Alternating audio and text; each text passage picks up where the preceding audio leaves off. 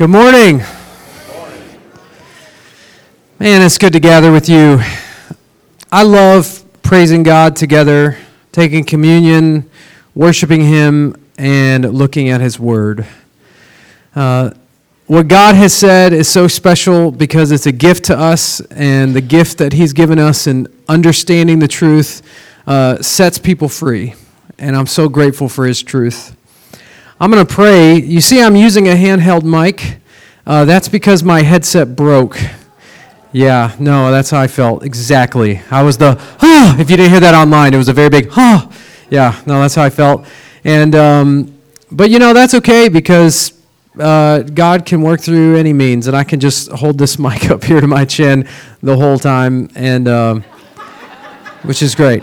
Uh, but I, I mentioned that to say I'm going to pray because I this has not been a wonderful week for me, and I feel like I'm just I'm just kind of off. And whenever that happens, uh, God really pulls through, but it's really through the prayers of His people. And so I want to ask you a couple questions. Are you hungry to learn from the Holy Spirit what He means in His Word? Right? Let's pray to that end. Let's pray right now that God would speak to us because it's nothing a man can do, it's nothing a preacher can do. If God ever speaks to your hearts, it is a personal gift from Him to you. That's His way of saying, I love you and I'm trying to speak to you. That's not Pastor Jack. I can't do that. And so, um, and I feel like I really can't do that on some days, and today's one of those days. So I'm going to pray, and I believe if our hearts are in one accord, praying for God to speak to us through His Word, uh, I really believe He'll do that because of who He is and uh, what He says. So let's pray. Heavenly Father, we're here to gather for you. We love you so much. And we know we only love you because you first loved us. And your word is, uh, is different than any other word. It, th- there's nothing to compare it to. Your inspired, inerrant word is um, our authority. It's above us. We submit to it. We learn from you through it. It is your uh, inspired word. And so we pray with hungry hearts as your children. We love each other and we love you, but we're ultimately here because of you. And so would you speak to us? Would you have mercy on me? And would you do something that we can't do without the power of your Spirit, which is open our hearts, open the eyes and ears of our hearts. Would you gift each one of us with understanding your word through your Spirit? Would you come alongside it? Uh, we love you. We could sing to you for hours longer, but we pray that you teach us through your word right now. And we pray this in Jesus' name. Amen. So, there was a little boy that got in trouble. Uh, he was sitting at his couch, and his parents were disciplining him, and it was in the afternoon. It was on a Sunday. And he was in big trouble because earlier that day, uh, he, after he got home from church, went into his dad's garage. Do you guys hear that? Okay, good. No, I just want to make sure we're all on the same page. Uh, I could be hearing things right now, so I'm just making sure I'm not losing it up here. Uh, we all hear that, and that's great. Uh, anyway, this boy got in trouble because earlier that day he comes home from church and he starts rumbling around through his dad's things in the garage. And uh, his dad goes and peeks in, and it looks like he's getting a table together. Uh, a table and some signs, and he's excited and he's just running through. And then, then he goes in the kitchen and starts making lemonade. And his mom starts watching him, and his, his mom and his dad figure out, ooh, I think little Eric is going to sell lemonade. He's just going to go out on the street. So even though in Kansas that's illegal without a permit or whatever, uh, which this boy didn't know that, uh, he goes out there and he takes his lemonade and he takes his table and he goes out there and he's got a sign with him. And his parents are so proud until they get a phone call from a fellow neighbor friend. And the friend, neighbor is like, You are not going to believe this. Your kid is asking people for money. And they're like, well, he's selling lemonade. Let's be understand. No, no, no. That's he's just making lemonade for him. He's not selling lemonade. He's asking people for money, uh, saying that because he's a Christian, they need to support him. So his mom and dad run out and go and get him and say, "What? Are you doing, Eric? This is crazy. They grab his table, they grab his stuff, and he's confused. They get home and they say, yeah, What were you doing? It's like, Well, I was asking people for money. I, I thought it's what we're supposed to do. And I, no, no, I mean, did you did you get any money? Is I mean, that's not important, and it's, it, you know, but we just do want to know, okay, okay, why were you asking? Well, when we were at church today, those people went on stage. They called themselves Christian missionaries. They're just Christians. And they asked everybody for money, and people got pumped up, and they wanted to give them money. And I heard you and mom talking about money and about this is why we can't have toys and stuff. And so I just thought, I'm going to fix this right now. And I'm a Christian. We can have money. And his parents are like, no, no, no. This is why you don't argue about money in front of kids. But no, no, no. That, that's, that's not what happened.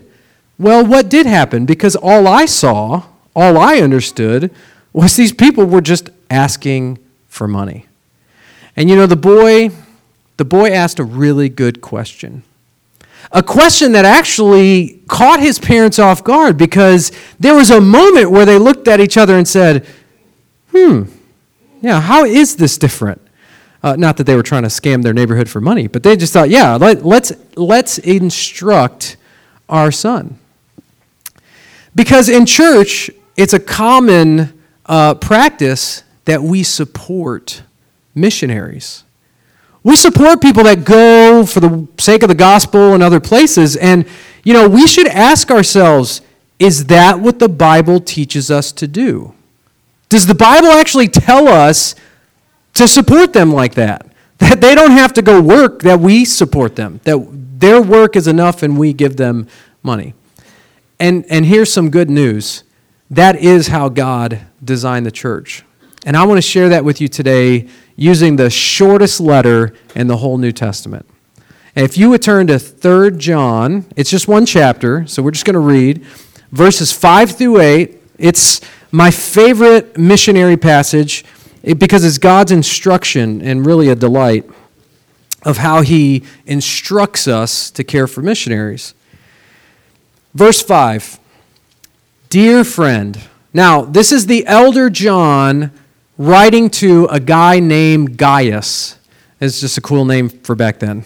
I'm sure none of you are named Gaius, but he, he's Gaius, and he was a strong believer in a local church that elder apostle John, who's pretty old at this time, over 80. If you're over 80, you're old. That's not a bad word. You're just old. You know, it's okay to say that. I remember when I was a kid, I used to thought 40 was old. So was 40 years old, you're like old. Now like now I'm close to 40, I'm like 40 so young. So young. Old is 80 until I turn 80, and then I'll be like 100 is so old. Uh, Anyway, John is old. He's, he, he's the, la- the last apostle, the last disciple. Uh, he, he's the oldest one. And this is when he is pretty old when he writes this letter. And he's writing it to a guy named Gaius, but he intends for the whole church to read it, which you find out later in the letter. He says, Dear friend, you are acting faithfully in whatever you do for the brothers and sisters, especially when they are strangers they have testified to your love before the church. You will do well to send them on their journey in a manner worthy of God, since they set out for the sake of the name, accepting nothing from pagans. They accepted nothing from pagans. Therefore, we ought to support such people so that we can be co workers with the truth. In this being the shortest letter from the Apostle John to an individual named Gaius that he intends for the church to read, John explains why it's part of God's design for you and me to lovingly support missions. It's not just an American thing. It's not a money thing. It's, it's not a new thing. It's been this way since the beginning. And in this, John has, in these four verses, John has a very simple statement support missionaries. And why? What I want to show you in these four verses is that John explains that our faithfulness, our love, and our mission as a church depend on it. They depend on our support of missions. So I want to show you. Point number one our faithfulness is measured by our generosity, not just our beliefs. One idea that's true and is commonly held in church is our faithfulness as a church family is based on our beliefs. If we have sound doctrine, if we teach what is true and we do it rightly according to the word, that is that measures our faithfulness. What's cool here is it's not just that. It's not just our beliefs, it's also our generosity. In verse 5, he says, he writes, Dear friend, you are acting faithful. And I'll try it again, and here's why.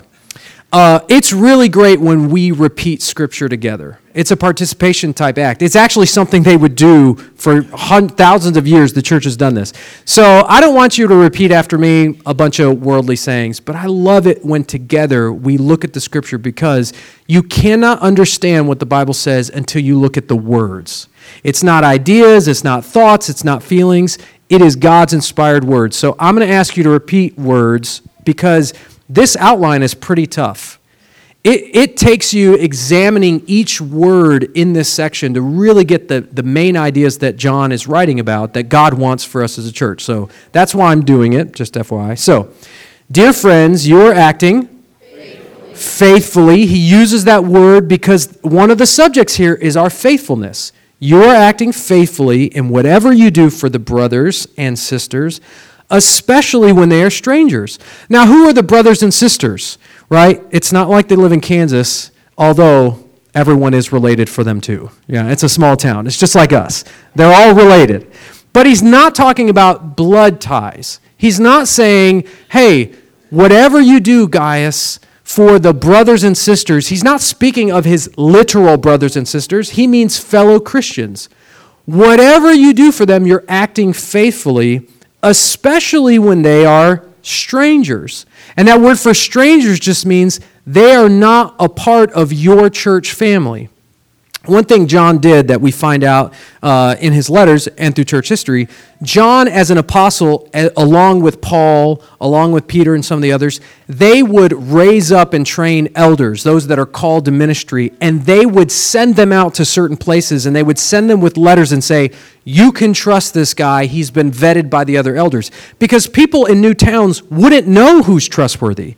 It's not like the apostles were omnipresent. They couldn't be everywhere at one time, so they'd send letters. This is something John would do. And so he would send missionaries to Gaius, who's part of a local church. He would send them to Laodicea. You see that in his other letters. Paul would do the same things.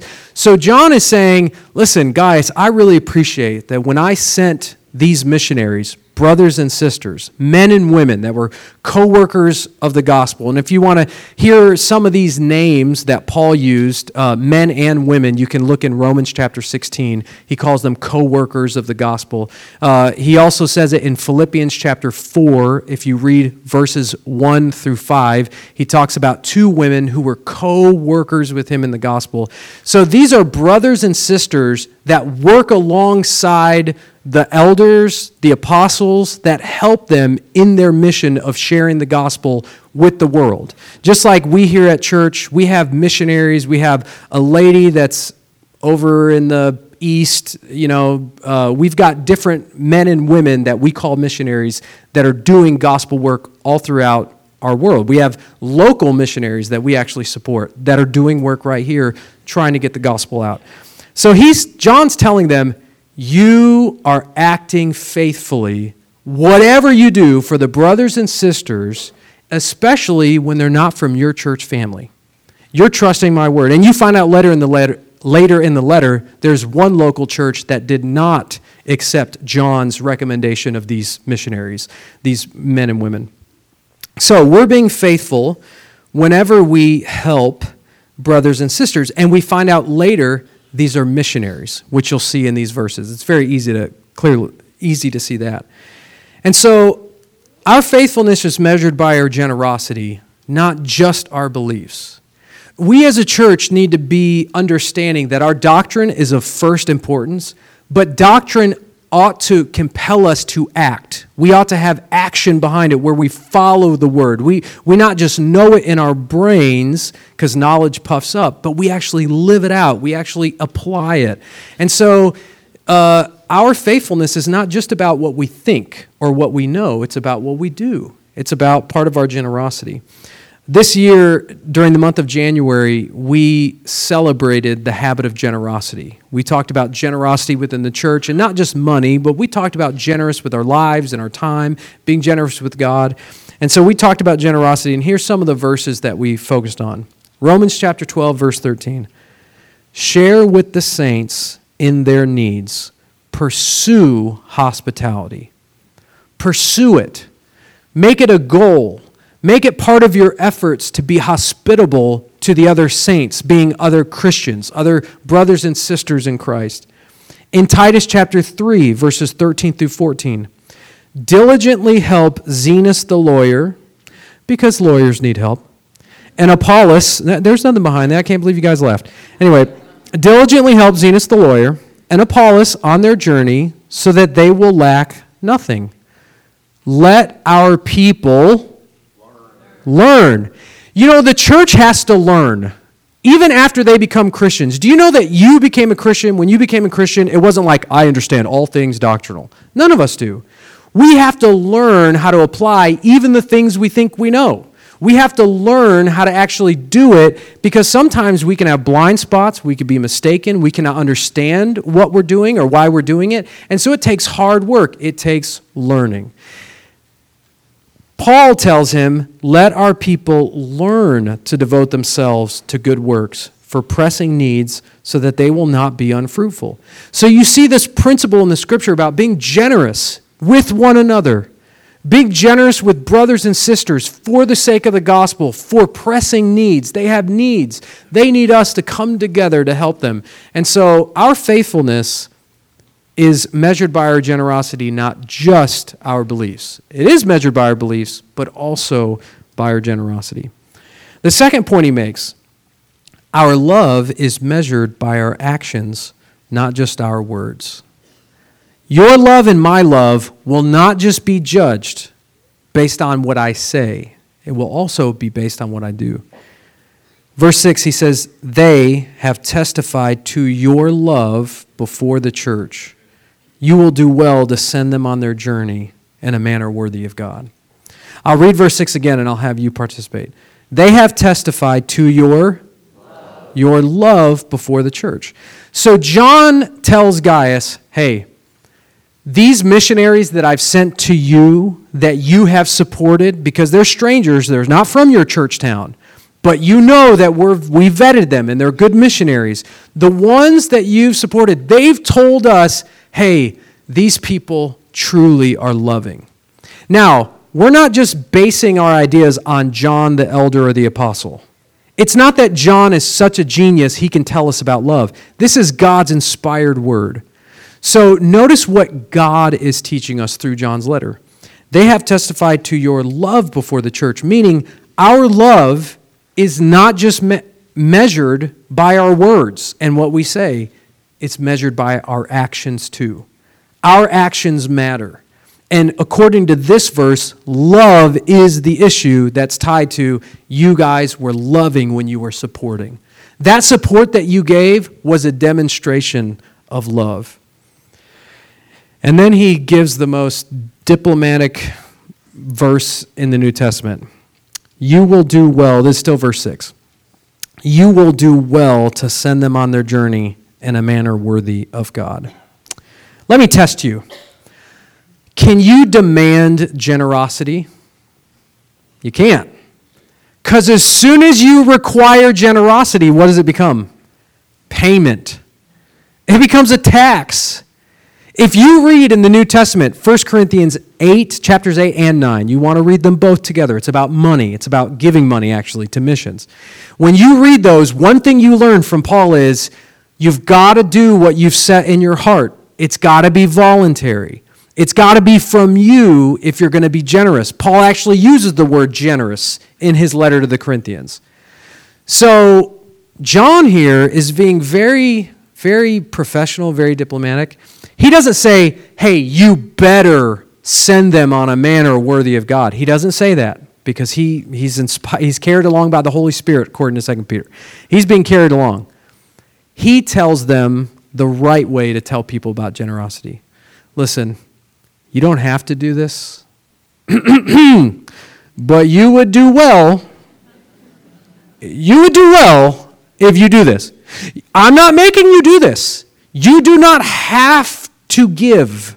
You do not have to be generous, but you would do well if you do it. You see how God's heart is shining through this? You don't have to, uh, but you have to. That's, that's kind of the idea here. You will do well to send them on a journey in a manner worthy of God. And why does this old man, this old Jewish convert, John, say in a manner worthy of God? You know that phrase, in a manner worthy of God? We get that phrase. That's not exclusive here.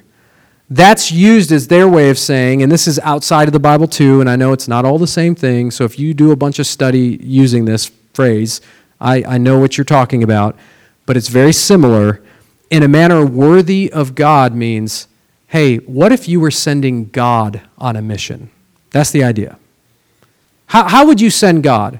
Would you sit there and say, man, uh, what, what's the bare minimum? I mean, what is the lowest possible thing we could do? I mean, what's the least sacrificial, just the least thing we could do? You wouldn't feel that way if you were sending Jesus on a mission. If Jesus told you, I've got a mission and I'm going to save people, how many of you are close enough to Him that you would say, What do you need? You name it. You name the price, it doesn't matter how much the sacrifice is. You tell me what you need. You would give to your utmost. You would give out of a joyful, cheerful heart. It would not be a tax to you. No one's making you do it. You would volunteer. You'd say, How much do you need, Jesus? You just tell me. Because all this belongs to you. And I love you. And I believe you're going to change people's lives. And whatever you want to do, I want to be, if I could be a co worker with the truth, sign me up. How can I help what you are doing? That's what John means when he says, in a manner worthy of God. You don't have to, but you would do well to send them on a manner worthy of God. So our faithfulness is measured by our generosity, not just our beliefs.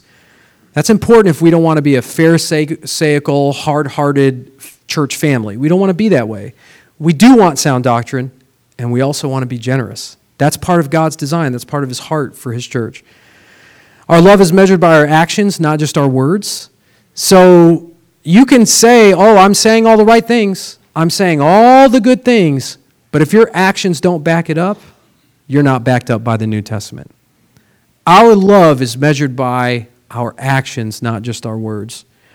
And his third point is our mission is accomplished by our support, not just our labor, meaning not just our personal labor.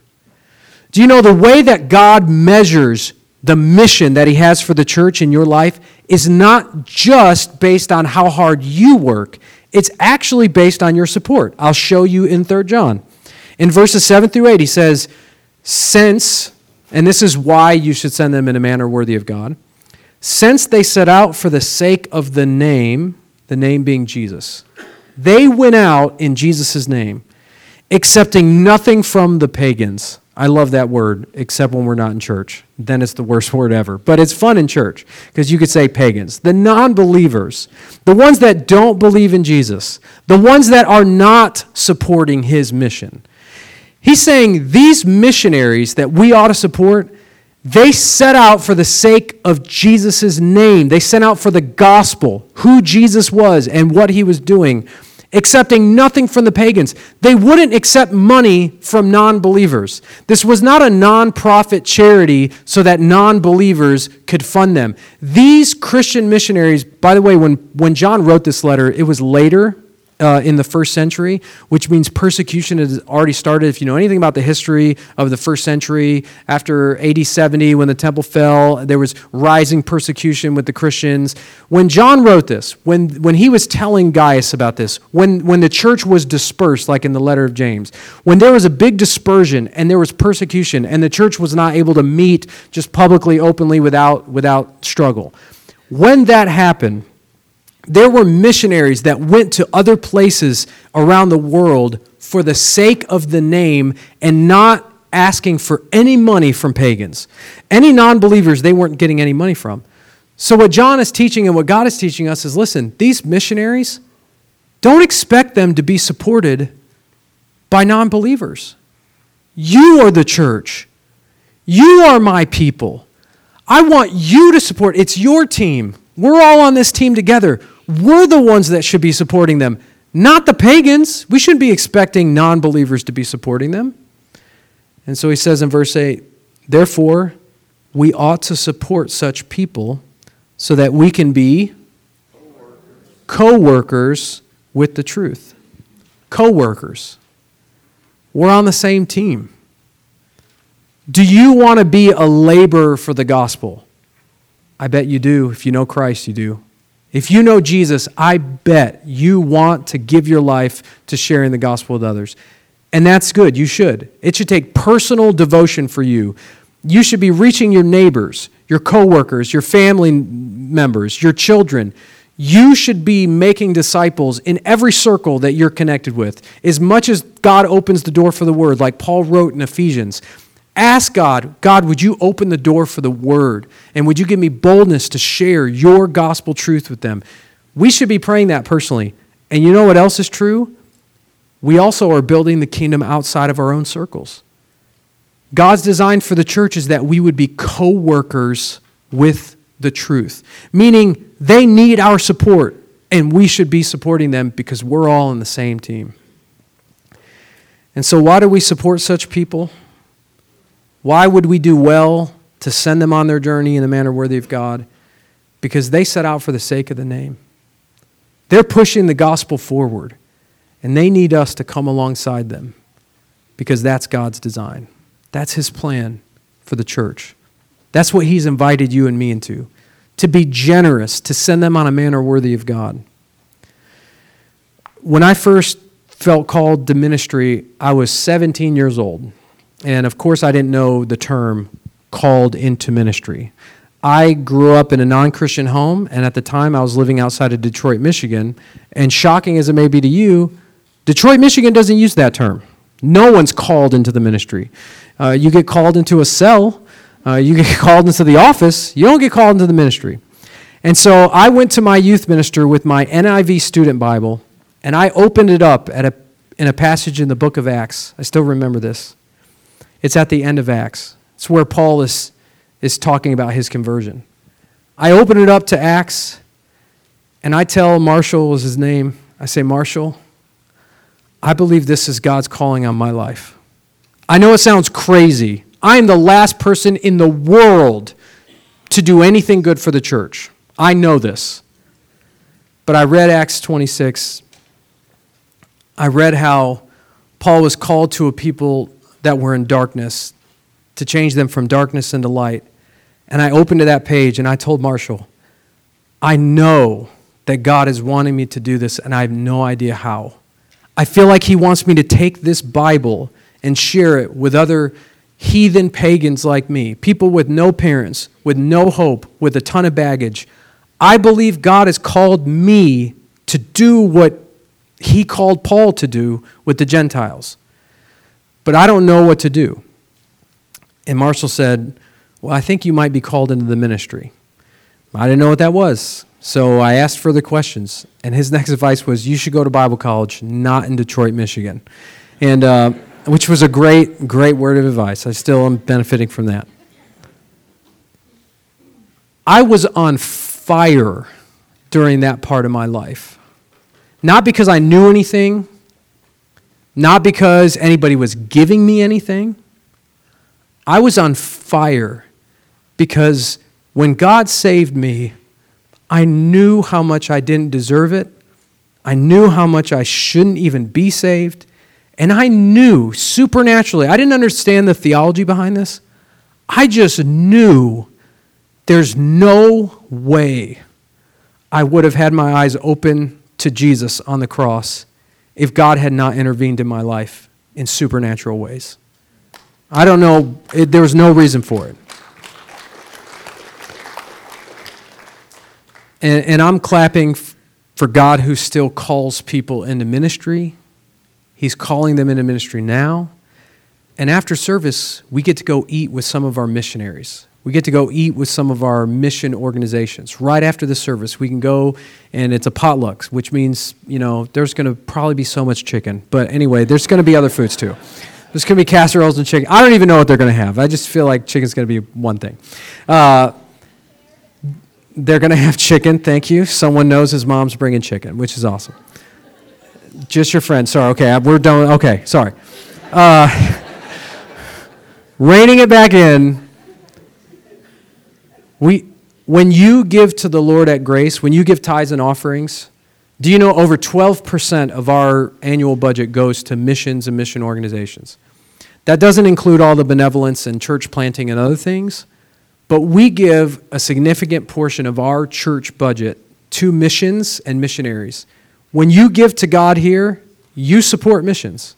And I want to encourage you to keep doing that. Keep doing that. I, I don't get any of that money. I don't want that money. The missions money, it goes to missions. Keep giving to that because God is doing missionary work out in the world, outside of Newton, and even in Newton with our Crisis Pregnancy Center and other places. Uh, God is doing that. And I know, just like you, I have a budget. I can't give to a thousand missions like I would like to. I can't give to all of them. There's a lot of great ones out there. But you can find just one. I would just encourage you just pick one mission organization or one missionary and just decide for this next year, this is going to be the one that I personally invest in, which means I pray for them, I write them letters, I ask them what they need, I ask them how. It doesn't mean I can give it to them. I don't have a ton of stuff, but I want to be personally involved in at least one mission. So I want to encourage you as your pastor.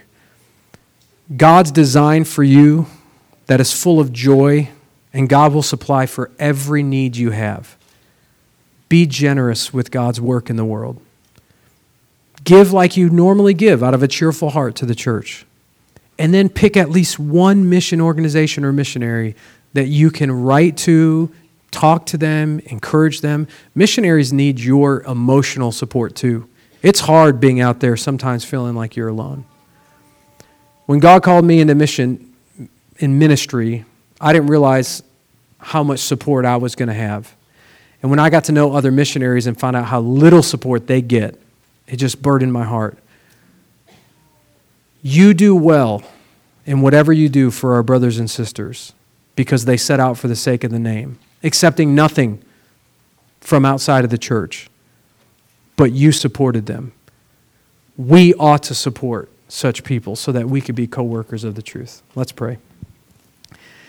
Father, we love you because you first loved us, and I'm so grateful that you called us to be your people, to reach our neighbors, to reach our community, and we get to be a part of your work in other parts in the world. It is such a joy to know that you continue to work, you continue to call people. So we pray, we lift up our missionaries uh, that are all throughout the United States and throughout the world. Uh, we've got some of them here with us this morning from Africa and other places. It's so exciting. Um, and we know you love each and every one of them. So we pray, would you use us as a church family uh, that supports them in a manner worthy of you? Help us to send them out on their journey, we pray. In Jesus' name, amen.